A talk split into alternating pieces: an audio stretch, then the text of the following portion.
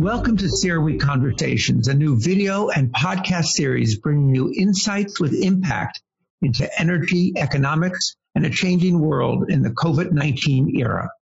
I'm your host, Dan Yergin. Hello, this is Carlos Pascual, and welcome to this edition of CERAWeek Conversations. These have been exclusive series with leaders in energy, politics, public policy, economics, climate change. And in this occasion, we have an opportunity to address all of these together with an extraordinary group of people. First, we have Megan O'Sullivan, Jeane Kirkpatrick Professor at the Kennedy School of Government and former Deputy National Security Advisor. Megan, what a pleasure to have you. Thanks for joining us. Thank you. And then we have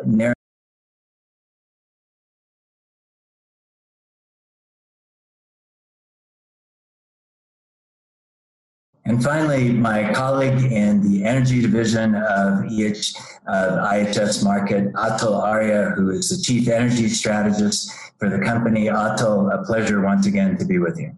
Uh, thank you, Carlos. Good to be here. So, in this discussion, we're going to try to, to form a, a little mental matrix here. We're going to talk about economics, energy and climate change, and geopolitics, and we're going to see cross sections of uh, issues with questions like leadership, um, American leadership in the world. What is the impact on unifying or dividing or polarizing the country? Relations with China and the Middle East, and even looking ahead to the next four years. So stick with us because we're going to have an interesting conversation. And to start with this question of polari- polarization or unifying the country and Nariman, I want to start with you on the issue of economy, on the economy. Given the rise in infections that we've seen in the United States, and given the controversies over stimulus package, what's the outlook economically, and will it unify the country or further divide it?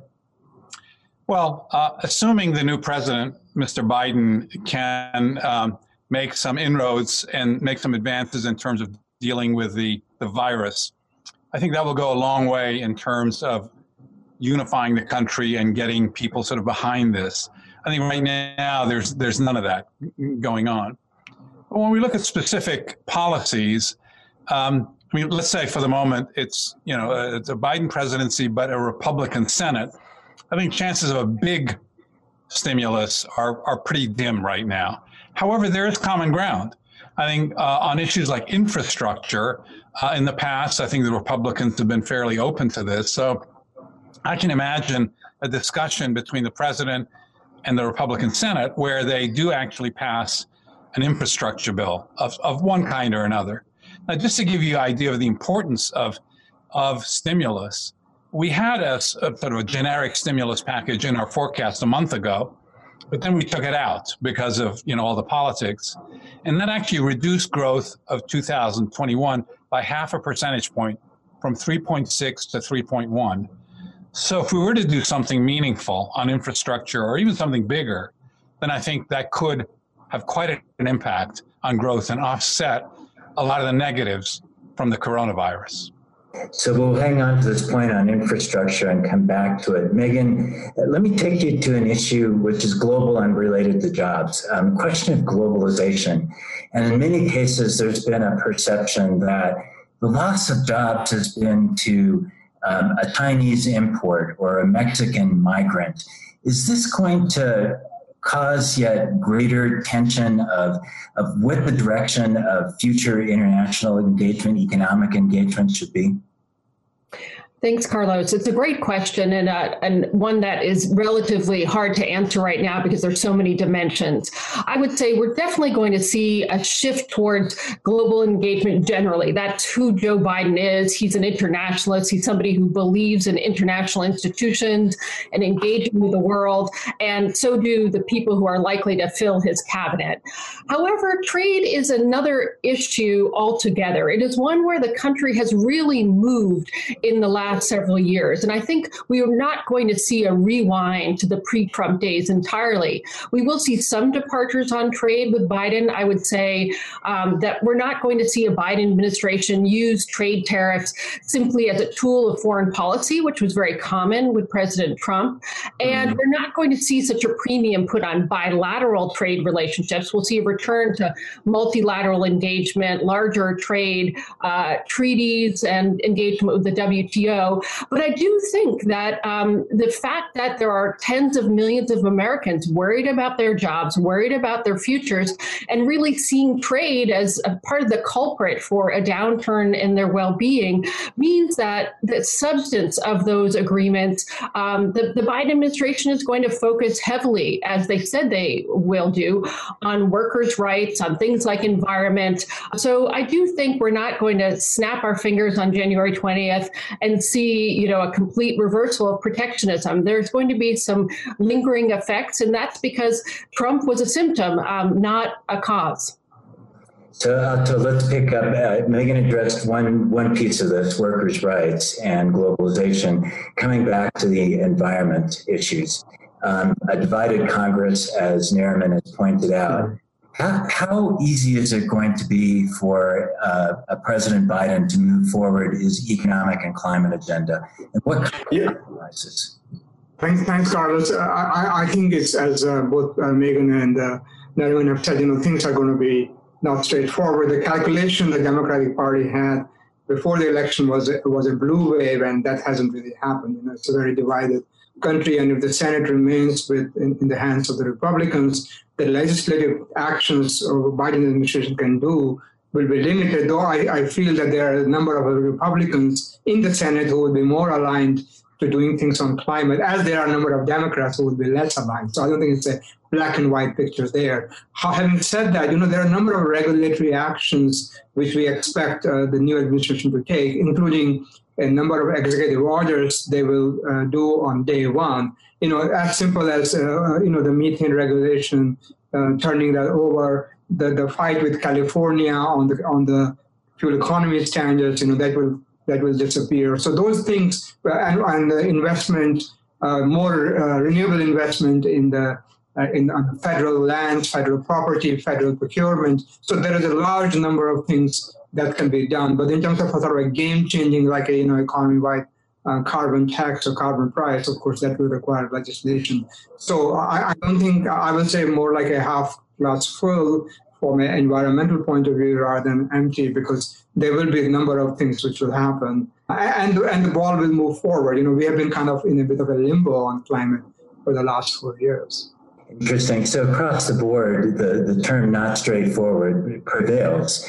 Um, opportunities to make an impact, but not necessarily game changers, or at least easy game changers that one can can can see achieved. Uh, let me go on to a different topic of American leadership. And Megan, you've already mentioned the issue of alliances and multilateral engagement. What does that mean? I mean, people often have said the difference with the Biden foreign policy will be that it's multilateral. In concrete terms, what difference does that make? Sure. It's definitely the number one thing we hear from Biden and his team when we talk about what an America under a Biden administration is going to look like. It's going to respect allies. And uh, really, the president elect has said this is going to be his number one priority in foreign policy is to reestablish those relationships. So I think it means a number of things. Um, first, it means a change in rhetoric, a change in tone and tenor. And I think that will be welcome in many parts of the world. Um, the president will no longer longer refer to Europe as um, one of America's adversaries and will no longer see uh, an administration that will make excuses for authoritarian regimes. But I think it will also go deeper than just rhetoric. Um, it certainly means that the transactional nature in which um, the United States treated many of its allies over the last several years will probably really uh, recede. A burden sharing, for example, is still going to be a big issue with NATO allies, but it's not going to be front and center. It's not going to be the measure of the relationship. Those conversations about paying for NATO are going to happen, as they have in previous administrations, more behind closed doors. I think it also means that the American administration under Joe Biden is going to really make more of an effort to tackle problems with the help of allies. And China is really the biggest case in point. Um, work with allies to craft a common approach towards some of the global challenges.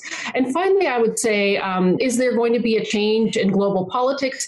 Yes, because now that the U.S. will be more engaged internationally, I think it opens more opportunities to deal effectively with transnational problems like pandemics, like climate change, um, like a global recession. All of those things have generally um, been the kinds of things that America has led the rest of the world in addressing. And we've been more absent uh, the last several years than we have in the past. And I think we'll see a reversal of that, which at least creates some more opportunities for tackling these big, big issues uh, before the world. And indeed, uh, President-elect Biden has made climate change one of his four top priorities, made that absolutely clear. So Atul, bringing, bringing this back to you and the Paris Agreement and expectations for what will happen with the Paris Agreement and eventually, how does the United States put together a nationally determined contribution? Yeah, so you know we do. Uh, I mean, we know that the uh, U.S. will rejoin the Paris Agreement uh, on day one of the Biden presidency, and technically it will take some time to actually be fully back on.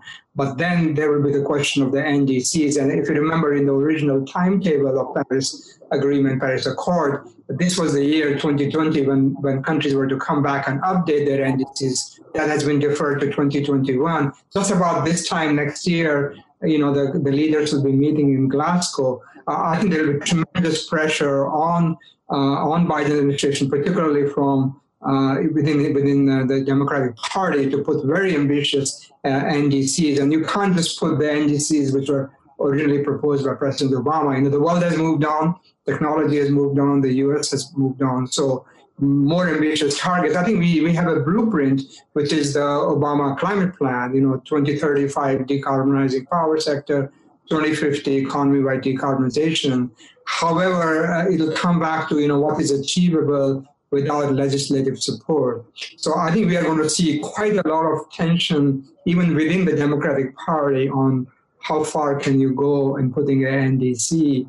But if they go back with it, just a repeat of what you know the same thing what Obama or President Obama had put in I think that's going to be probably not enough. I think it needs to be much more ambitious than than that. And I think the technology has moved on so much that I feel there are more tools in the toolkit to achieve that without legislation. But legislation will be more difficult.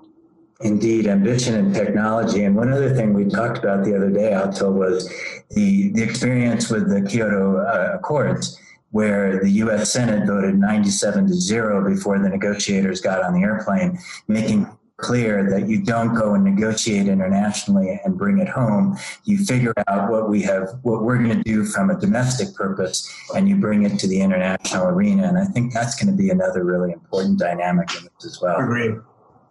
Um, Nariman, the, the G20, after the great financial crisis in 2008, 2009, the G20 became kind of a board of directors on getting the global economy functioning again.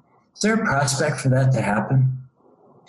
You know, Carlos, I'm not that big of a fan of the G20, to be perfectly honest with you. So I'll say that up front. Uh, its uh, its effectiveness has been, say, say spotty. Uh, let's put it that way. But I think the world is um, partly because of our own fault, you know, on the U.S. side, partly because other things going on, a much more fractious place than than it was you know, 10, 12 years ago at the time of the global financial crisis. Um, and so I think the, you know, it, we'll see what the G20 accomplishes. Now, uh, so I, you know, I'm, I'm not going to hold my breath again, uh, just to kind of be clear about that. But just to come back to what Megan was saying, I think the U.S. needs to lead by example. And we've set a terrible example in the last four years in terms of policies, in terms of the tone, all those things that we've talked about. And I think, you know, from that perspective, a more multilateral approach is clearly needed, desperately needed, I would say, given the global nature of these the challenges that we're facing.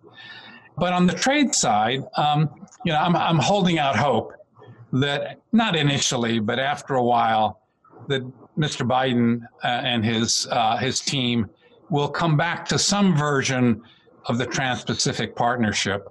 We, we just saw that the uh, the, the, the Chinese-led uh, coalition kind of came together. It's not really a trade deal. It's it's more of a sort of geopolitical kind of animal. Uh, the trade aspects are extremely weak.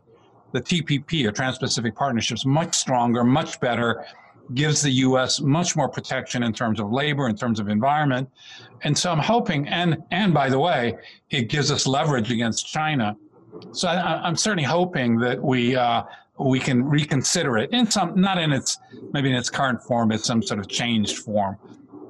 I think the issue here in terms of trade is really separating out the, the China problem from the rest of the world. And I think, again, Megan sort of said it very nicely. Uh, Canada is not uh, an enemy of the U.S. in terms of trade. Europe is not an enemy of the U.S. in terms of trade. We need to work with these countries. These are allies.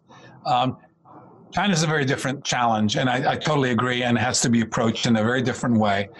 But but that said, I think uh, I think we need to lead, and we need to show that leadership in the next four years. So, in American leadership, there's clearly an intent of multilateralism. There's certainly the opportunity in a whole range of different fora that will take place. And the question, as, as you underscored, Nariman, is example, um, demonstrating demonstration and, and action. So let's go to the topic of jobs and investment. And and I want to link this with the environmental sets of questions, Atul, because when you look at the Biden proposal, so much of the climate agenda is focused around the critical need for investment in the United States and the, the critical need for American job creation. Is there a bounce here to be had on the investment in clean tech, and how does it play out versus continued investment in hydrocarbon sectors? Yeah, I mean, it's quite interesting. You know, uh, if you look at what just has happened this year during the pandemic, and all the job losses. So, in spite of all the support from uh, the Trump administration on hydrocarbons, coal, and oil and gas, you know, making the deal or brokering a deal between OPEC and, and Russia, in spite of all of that, you know, the oil and gas industry has lost thousands of jobs, I think over 100,000 jobs this year. So the market forces have actually uh, been a much bigger part of the equation than government. Now, having said that, uh, I think as Nariman said earlier, the infrastructure plan will clearly be, you know, the sort of the build back better, but build back better with a green recovery. I think where Europe has clearly taken a lead, we should see more more action from the Euro. You know, similarly here in the U.S. Two other things I will say. One is that you know uh, in the last five years and and perhaps ten years, but more so in five years, the returns on renewable investments have performed actually quite well. Uh, and uh, and you know companies are seeing less volatile returns uh, and good returns. So investing in uh, renewables has become a much more attractive uh, proposition. And you can see it by just looking at the international oil companies, not just the US ones, but the European ones who are investing a lot of money uh, in, in the renewables. And I think that trend is going to, that genie is out of the bottle. The other thing which I think we, we should be watching for is what does the financial community do? And here, not just the financial investors who are focusing on ESG performance, but also the regulators, you know, SEC, FERC, the Federal Reserve, they're all now pushing forward with climate disclosures and climate risk. I think that that kind of train also is going to move faster under a Biden administration. So all of that will bode well uh, for for green energy jobs. But I will say that the market ultimately will determine, and and, and we see costs coming down and technologies becoming much more you know uh, cost competitive and profitable, the private sector will invest. Really good point on climate disclosure and climate regulation. Um, Nariman, you, you already put on the table the issue of infrastructure. And when people think of infrastructure, they usually think of massive capital investment. Given the deficit situation of the United States, is it realistic? That's, a very good question, Carlos. But let me let me just uh, let me just talk about the the program itself, and we'll talk about the financing. I think there are a lot of areas, obviously infrastructure. Atul mentioned some. Um, you know, the usual roads, bridges, blah, blah, blah is, is another one. Sorry, I don't mean to sound facetious, but but a big area that I think would would swing, let's say, a lot of rural voters in in in a in a different direction, shall we say, would be rural Wi-Fi. I mean, Wi-Fi is a big problem uh, in rural areas, and, uh, and an investment that would, or infrastructure investment that w- would bring Wi-Fi to a very large portion of the U.S. population would be, to me, a winner, uh, a big winner here.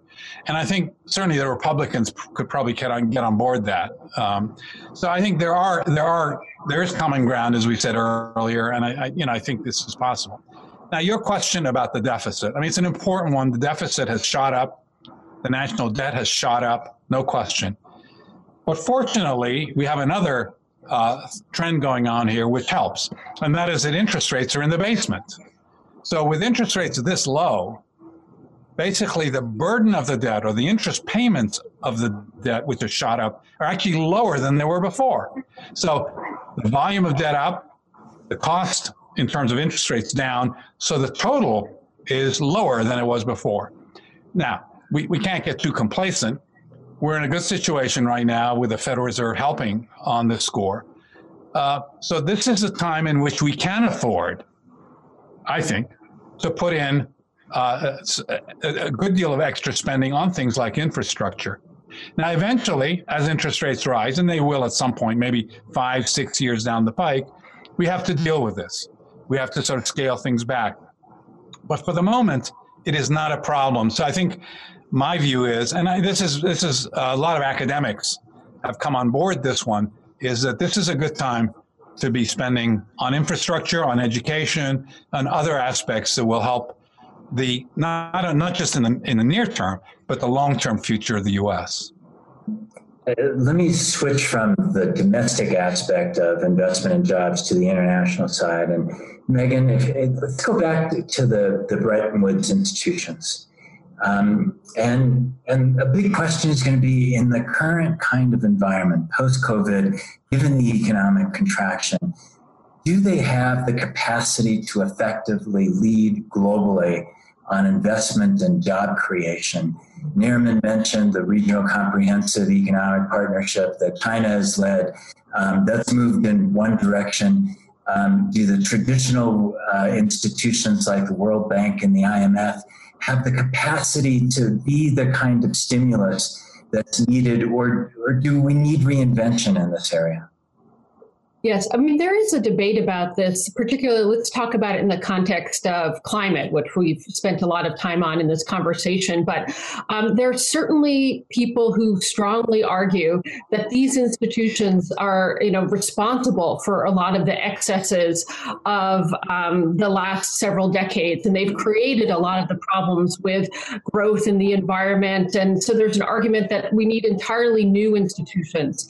I personally am more in the camp of these institutions need to be reformed um, in order to play the kind of role that's necessary going forward. We certainly do need global institutions um, because so many of our challenges are global in nature. But again, just sticking with the example of climate change, if we look at WTO, you know, there are many ways in which the WTO is not really well suited to an era where a lot of countries and a lot of the population care deeply about climate. For example, right now, you know, fossil fuel subsidies are not considered to be a trade disadvantage uh, or advantage. The WTO just doesn't consider them um, to be something along those lines. Um, secondly, uh, in the terms of climate, there's going to be really a run up with the WTO in the not so distant future. We have Europe talking, uh, not talking, actually committing to putting in place carbon border adjustment mechanisms, which would essentially be tariffs on goods that come from countries that don't have a price on carbon. Um, um, to level set the playing field. And this will be a problem for the WTO if changes aren't made. Now, the IMF and the World Bank, they've tried over the last many years to try to readjust the way they work in order to acknowledge that climate is a big issue. However, um, there's still some distance to go. These institutions, I think, can play, should play a very big role in helping countries, you know, finance infrastructure that is climate resilient and low carbon. Um, they should really be playing, I would say, an even bigger role in helping countries that are very dependent on fossil fuels move away from them. And of course, the IMF and the World Bank have been famous or infamous for the conditionality that they placed on countries in order to get financial support. And that conditionality could go, you know, the, the Washington consensus is out of favor, but now maybe there's more of a role for those institutions in helping countries adopt policies which can further growth and also at the same time uh, be climate friendly. So there's a lot of room for evolution or reform, um, even if you don't embrace a more radical vision of these institutions.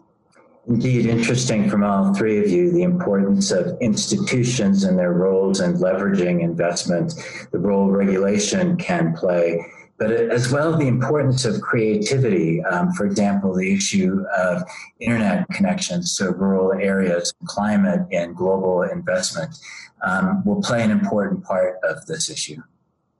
So let's switch to China, and we've already been discussing China extensively, but uh, Nariman, here I, I want to begin with you. And there's been a lot of talk about the so-called potential decoupling of the U.S. and the Chinese economies. Is that realistic or is it fanciful? Well, I, wouldn't use the word decoupling, but clearly the relationship has to change. It's so far I think it's fair to say it's been sort of a one way street or largely a one way street. And I think it's not just the Trump administration who has said this, but US businesses feel that, many of them. And Europe increasingly is feeling that it's a one way street with China. So it has to change. Um, and it has to be more equitable. Um, and China needs to really stop hiding behind this we're a developing nation kind of uh, uh, veil, uh, shall we say, or however you want to articulate it. Now, the hope is, again, that with a new president who is more multilateral, who is more open minded about international relations, that the Chinese may, at this point, rather than playing a defensive game, you know, play a more constructive uh, kind of game. But it's very clear that um, I don't think we're going back to the way it used to be because nobody wants that. But I think it can evolve. It doesn't have to be a confrontation. It doesn't necessarily have to be decoupling. I mean, decoupling suggests that these two, say the US and the Chinese economy, pull apart. But the business relations are still very strong between these two nations. And, and, and to come back to, uh, I think, a point that Atul was making about market forces, market forces driving this are very strong. So the question then becomes the challenge for the new administration is to say, how do you mold this in a way that it's it's not a one-way street, that the U.S. is protected to some extent, but also gets its fair share in a in a um, in a sort of symbiotic kind of relationship uh, with China. So I, again, decoupling is a little bit of a strong word. Certainly, it's going to change. It has to change. If it doesn't, then then definitely we're talking decoupling. So, point taken, market forces are strong. And Megan, um, what also is strong is the vast litany of issues between the United States and China on the security agenda. Um, the Hong Kong security law, military exercises around Taiwan, conflicts in the South China Sea, the consulates in Chengdu and Houston, and Huawei and TikTok. And where do you start? Right. I mean, almost the way you asked the question, Carlos, one could interpret it that, you know, you're assuming that these issues will all be addressed or resolved. And and and i uh, would think that it's actually not going to be the case that these mostly are going to be issues that will be managed over the course of the coming years. And all of them are going to continue to be enduring frictions in the us china relationship. So i would say that china is one of the areas where a president biden is probably going to differ not so much than president trump Trump. There's been, as you know, a real shift in the approach towards China that Nariman mentioned. Um, this is maybe one of the only really true bipartisan issues in Washington is that we need to be more um, competitive with China. I would um, just highlight a few areas where I do think a Biden administration will be different than a Trump administration because I think the overall tone and tenor of the relationship is going to be similar. The first is that the, the Trump administration's uh, policy towards China has been generally uniform, sort of a confrontational approach across the board. I think the Biden administration is going to look more for establishing a long term relationship that cooperates where it's possible and is competitive where it's necessary. And so I do think we'll see a little bit more of an effort to identify and seize upon the minority of areas where there can be some cooperation, and climate stands out um, among those, I would say, for sure. The other um, approach where I think, or the other uh, factor that I think will be different, as I mentioned before, the Trump administration very unilateral in its approach towards China. Um, and the Biden administration will definitely try to get allies and friends and partners to join them to define things like common standards uh, for Chinese technology and common approaches towards unfair Chinese trade practices. All of those things, I think, will involve a much larger effort. And thirdly, I would say um, certainly I expect there to be more of a focus in the Biden administration on increasing American competitiveness as a core element of our China strategy. You know, the sense that we spend all this time trying to influence China's behavior, but the thing that influences China's behavior the most, at least this is my opinion, is its perception of American strength. And so by enhancing our own competitiveness in technology, um, our economy, those things are going to see be uh, perceived as part of our geostrategic orientation as well. So, so Meghan has laid out the perfect question for you. Can we can we cooperate on climate change and can we compete on clean tech? I think that's kind of what will happen. You know, that as, as Meghan said, the tone and tenor will be different. Uh, I think on climate, you know, climate has to be a multilateral cooperation because it cannot be. And China is the number one emitter of greenhouse gases. So China has to be part of the equation. I mean, one thing uh, you know I, am wondering is that there used to be this major polluter group of countries. I think around ten countries. Will they come together? And China, of course, will be part of that. So there'll be cooperation in some of those. And China has now kind of upped the game a bit by putting the 2060 zero uh, net zero target, you know, so that puts in pressure on on U.S. in particular.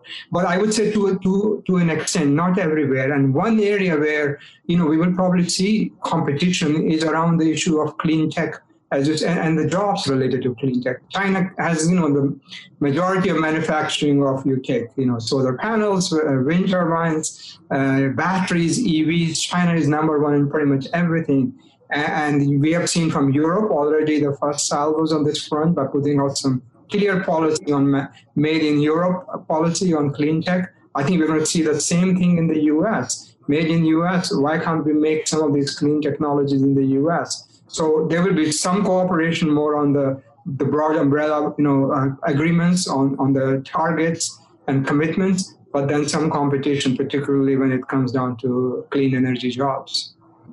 So China, reality of market forces, managing the difference, seeking for those opportunities of where we can actually advance to, together. And we come to yet another, um, let's say, challenging area, the Middle East. And Meghan, I have to obviously start with you, given your experience in the Middle East and Iran. Um, we recently heard of Iran's increased um, importation of nuclear materials, potentially being four months away from the development of a nuclear weapon. We've seen press reports about the Trump administration considering there, whether there might be some form of military action even before President Trump leaves. And inevitably, a Biden administration will have to come back to addressing the nuclear agreement and what it means for the neighbors and what it means for the resumption of oil exports from Iran.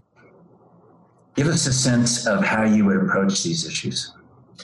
Sure. Um, let me do it by making one assumption, which may not be accurate, and that is that the Trump administration doesn't do anything between today and January 20th to make it more difficult for the Biden presidency to reinitiate negotiations with Iran. It's certainly an area where President Trump uh, feels he has a legacy um, in the maximum pressure campaign the Trump administration put in place against Iran, one that he might want to make difficult to reverse. So I certainly think that's one of the areas I'm I'm watching uh, for the coming weeks or close to two months. But I mean, a Biden administration has the the vice uh, the president elect has made it very clear that his intention is to go back to the nuclear agreement, the JCPOA, if Iran comes back to the table. So that sounds very simple. It sounds like a very big departure. But as your question intimated, I think this is going to be a lot harder than it sounds for both sides. On the Iranian side, as you noted, there's been a lot of activity that the Iranians have moved away from the accord, not dramatically, but enough that now we're realizing that they have, you know, moved quite far away from some of the very important particulars. Uh, there was a, a report by the International Atomic Energy Agency out just a few days ago that said Iran has maybe 12 times the enriched uranium that is allowed under the accord, and that, that the level of enrichment is far beyond what would be allowed under the accord. These are pretty significant things, and Iran would need to actually get rid of that uh, in some fashion and come back to the table in order for the Biden administration to do as it said it would. Um, that'll be hard for Iran, particularly in an election year where uh, you have a presidential election in June. On the Biden administration side, it sounds easy to come back to the table, um, but we have to keep in mind that there's a lot of pressure, and, and some of Biden's own advisors have acknowledged that the old deal doesn't seem as sufficient any longer because time has passed and some deadlines are now looming. And so I think that the United States and maybe even some of our allies are not going to be that satisfied to go back to the same accord. They're going to want to extend some time frames. They're going to want to broaden the accord to take things like Iran's regional behavior into account. The Iranians have no desire to renegotiate any element of this, but there'll be a lot of pressure on the American side. So I guess um, just to wrap up and, and touch on the point of oil exports, which is obviously very important, I think that it is possible we could see a new understanding but it is going to take a lot longer than people think. I certainly think it's not going to happen until the later part of 2021 at the earliest. Um, and of course, so large volumes of Iranian oil, uh, I wouldn't expect them to come on the market before then. But I do think um, we're going to need, in order to get a new accord, we're going to need a, to see a shift in the European attitude. And some of the facts that you led with in your question might be the, the predicate to, to a Europe taking taking a little bit of a tougher stance on Iran than it has uh, since the Trump administration pulled out of the accord. Interesting. So, uh, uh let's let's continue with the issue of oil and the surrounding um, uh, Iran's neighbors, the oil exporting countries.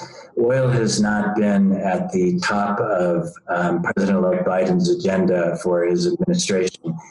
Is there a way to have a conversation between the Gulf states on issues of hydrocarbons with a Biden administration that could forge some kind of cooperation or understanding?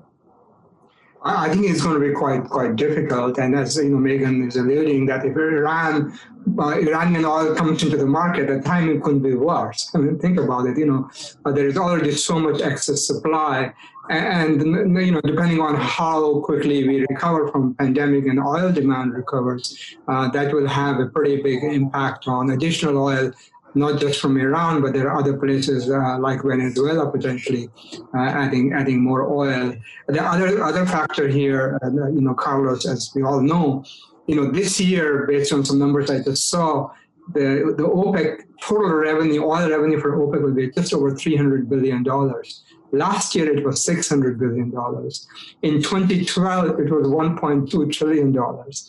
So you know, think about how much uh, loss of revenue OPEC and of course the Middle Eastern countries have had uh, because of the drop in oil demand. Uh, and given that the U.S. oil supply, so I think if the U.S. administration focuses on oil, the first priority will be to focus on oil domestically and, and bring back those jobs to the extent uh, they can. I think ultimately it'll be supply and demand and price which will determine that. So it's very, very difficult. I think the other really important question for the Middle East will be uh, this idea of transitioning to a new economy.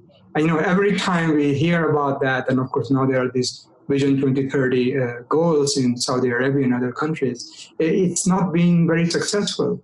So, and, and given where the oil price is, I think it's going to be even hugely challenging. I don't see oil uh, as a big factor in, in the U.S. Middle Eastern relation, at least in the immediate future, with the exception of what uh, Meghan is saying relative to Iran and you know allowing Iran to export its oil. And, Nariman, um, let's continue from Atul's point about the decline in oil revenues and the implications for transition in oil producing states.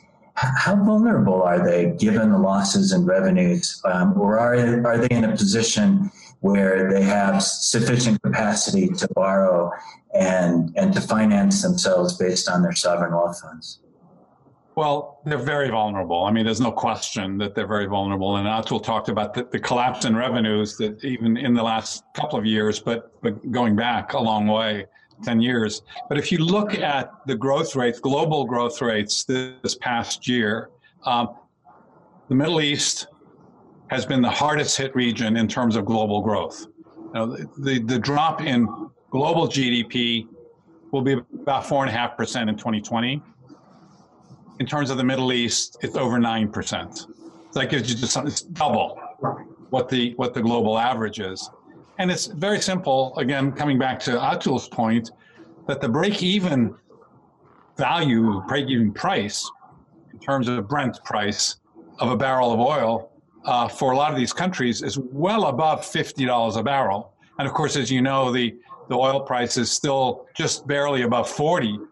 And so you've got many, many countries in that region that are struggling uh, in terms of their um, budgets. And a lot of the development plans, a lot of the um, programs that are help to you know help employment, help education, these are in, in serious trouble. So I would say these economies are in uh, in, in in major major sort of stress at this point. Uh, next year will probably be a little bit better because you know our forecast is oil prices will gradually come back to around 50 by the middle of uh, uh, by the middle of 2021. But even so, that's a very low number for countries like Iran, where the break even is over 100. And so, I mean, Iran, aside from the, the points that both Meghan and Atul have made, is struggling. Its economy is struggling, independent of sanctions, independent of anything else. I mean, that, that oil price is just a disaster for them. So I think the, the, the region is very challenged and uh, it'll change, it'll improve somewhat, but it's going to take a while. I can't help but but be struck by the two words struggle and vulnerability, not just for the Middle East itself, but for the relationship as well as being a critical factor. Now, there, there are two other groups of questions I, I want to ask you, and, and let's let's be brief on these, but I think it's important to touch on them if we can. The first is on energy transition, and Atul, I'll begin with you. Some have indicated that 120 or so countries have made commitments to net zero emissions by 2050, or at least are in process. And then we have China um, indicating net zero by 2060, and now a Biden administration taking that position. Does it take? Does that change the dynamic of energy transition? Well, I think what, what has happened is that you know if you think about the vocabulary and net zero You know, we were not talking about net zero even four years back. And now it is the world now. Everybody is talking about it. So I think it does change it. And I would say briefly, you know, I, I, I think the narrative has changed now. It's the power of the narrative. You know, the narrative in the Trump administration was all denying climate science, you know, not engaging in conversation with the, with the uh, with the partners, uh, you know, I think that's going to change. There are still some outliers out there. You know, there's Australia, there's India. I mean, there's some other very big players in the in the energy transition space who will need to be brought in. Uh, but uh, but uh, that's all the challenge, and, and also the opportunity for the Biden administration would be uh, with a new narrative. Can they bring in and really create a global impetus on uh, on uh, net zero? And Meghan, you've written books about the geopolitics of energy transition. Um, we, we can't go into the book version, but um, snapshot of what, what kind of surprises might we say? Sure. I think if we could in, uh, get a glimpse of what the end state was going to be, where the energy transition would take us, we'd see a very different geopolitical world. If we imagine a world where oil has little or, or no value, obviously we're going to have different alliances and, and different conflicts, all those types of things. But I think what's very interesting from our perspective is really the geopolitics of the transition, of the things that countries and companies and even individuals are doing doing now to advance or impede the energy transition. I think that is, is shaping politics, uh, global politics in particular. Just um, try to imagine in the very short term, the Biden administration has made it clear that it intends to infuse American foreign policy with climate. Um, that sounds pretty straightforward, but it's well beyond uh, the Paris Accord. It's talking about using American instruments of power to advance climate objectives in every relationship. And that will be a very different world. It'll be a world where diplomats are talking a lot more about climate than they are about counterterrorism or about nonproliferation. And so, again, we can see how this will affect the world. In terms of surprises, um, there are likely to be many. Just very briefly, I think the Middle East could be one place that we're surprised. I agree with what Nariman said about the vulnerability of the Middle East right now. But I do think that going forward, depending on what technologies come about, if we have uh, carbon sequestration technologies, that the Middle East um, could actually be the last man standing, or at least a couple of those countries in a, a transitioned energy world. And so the Middle East is one place where I think we might see some uh, surprises. Interesting. Um, so, Nariman, central bankers and climate. Well, um, central bankers, I think, have very limited tools in terms of dealing with climate change. They can they can talk a good talk. They can put some moral suasion into it. But the tools that they have at their disposal are pretty limited in terms of climate change. I think financial markets, very different story. I think they can put some pressure on financial markets, implicit pressure. And I think, you know, financial markets, you know, big funds, et cetera, could begin to put pressure on companies and governments as well in terms of the climate agenda. But central banks on their own, I think, it's it's fairly limited. But in conjunction with with um, you know what the kind of moral suasion say that they can bring to bear on on financial actors, they could have an impact. So for energy transition and climate, we'll say uh, a change in pace given what's happened in the world and the number of actors that have come together, surprises that are going to come into that. And let's look ahead four years, right? So I'll ask you the impossible questions here. Um, but quick snapshots of what you think of what might develop over this period. And Nariman, I'll just start from you. Snapshot economic, U.S. economic growth and its impact on the global economy. Okay. So I'll, I'll give you a couple of assumptions, three assumptions. Assuming a vaccine that's effective, number one. Assuming some stimulus, number two, infrastructure, whatever. And very importantly, and we haven't talked about this, assuming a, a much more sensible immigration policy by the U.S. that actually allows immigrants, especially educated immigrants, into the U.S., we could achieve a growth of three and a half to four percent over a two, three year period. That is achievable. And that could have a substantial impact on the global economy. We're still somewhere between 20 and 25% of the global economy. So it could, it could definitely give a boost uh, to global growth. And Atul, um, on climate and energy and how that balances out in U.S. policy. Yeah, I would say watch for regulation. Market and technology will continue to surprise us. Uh, you know, it has surprised us in the last few years. And as a technologist, I would say that we are generally, you know, more optimistic in the short term and more pessimistic in the long term. And reality will be somewhere in between. So things which we think will take a very long time may happen uh, happen faster uh, for a very significant change from the last four years. And Meghan, um, respect for and the impact of American diplomacy. Well, the short answer is to say I think things can only get better for American diplomacy. It's been a mm-hmm. really tough uh, few years. You've had institutions like the State Department gutted. You'd have a president who undercut a lot of his his diplomats, and you had um, diplomacy actually working against other tools uh, uh, like military presence. We see, we see this in Afghanistan, where the president um, has announced uh, a withdrawal of troops while at the same time authorizing authorizing diplomats to try to come to a peace deal that you know troops are their only leverage. So I think things can only get better for American diplomacy. I think we'll see a resuscitation of it. We'll see it rise in the toolkit that America uses abroad. I think the open question is how eager will other countries be to accept American leadership? I think many countries will look at the the vote um, that happened in the United States, will welcome a Biden win, but will note that there were tens of millions of Americans who um, voted for a different path, and so it is conceivable that the president after Biden could re embrace some of the approaches that we saw under President Trump. And I think there might be some wariness to really just cede to American leadership. Uh, so I think, you know, diplomats will have their work cut out for them, that's for sure.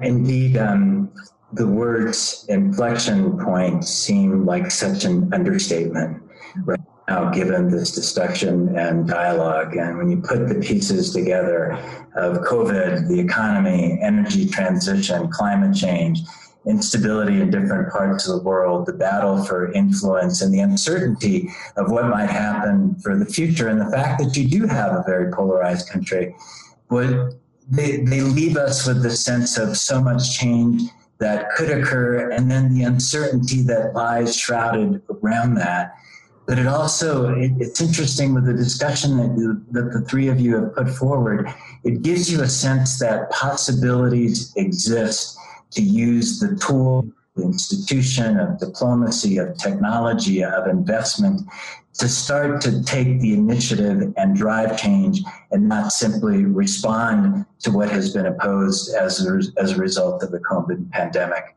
And I can't thank you enough for sharing those views. What a fascinating conversation.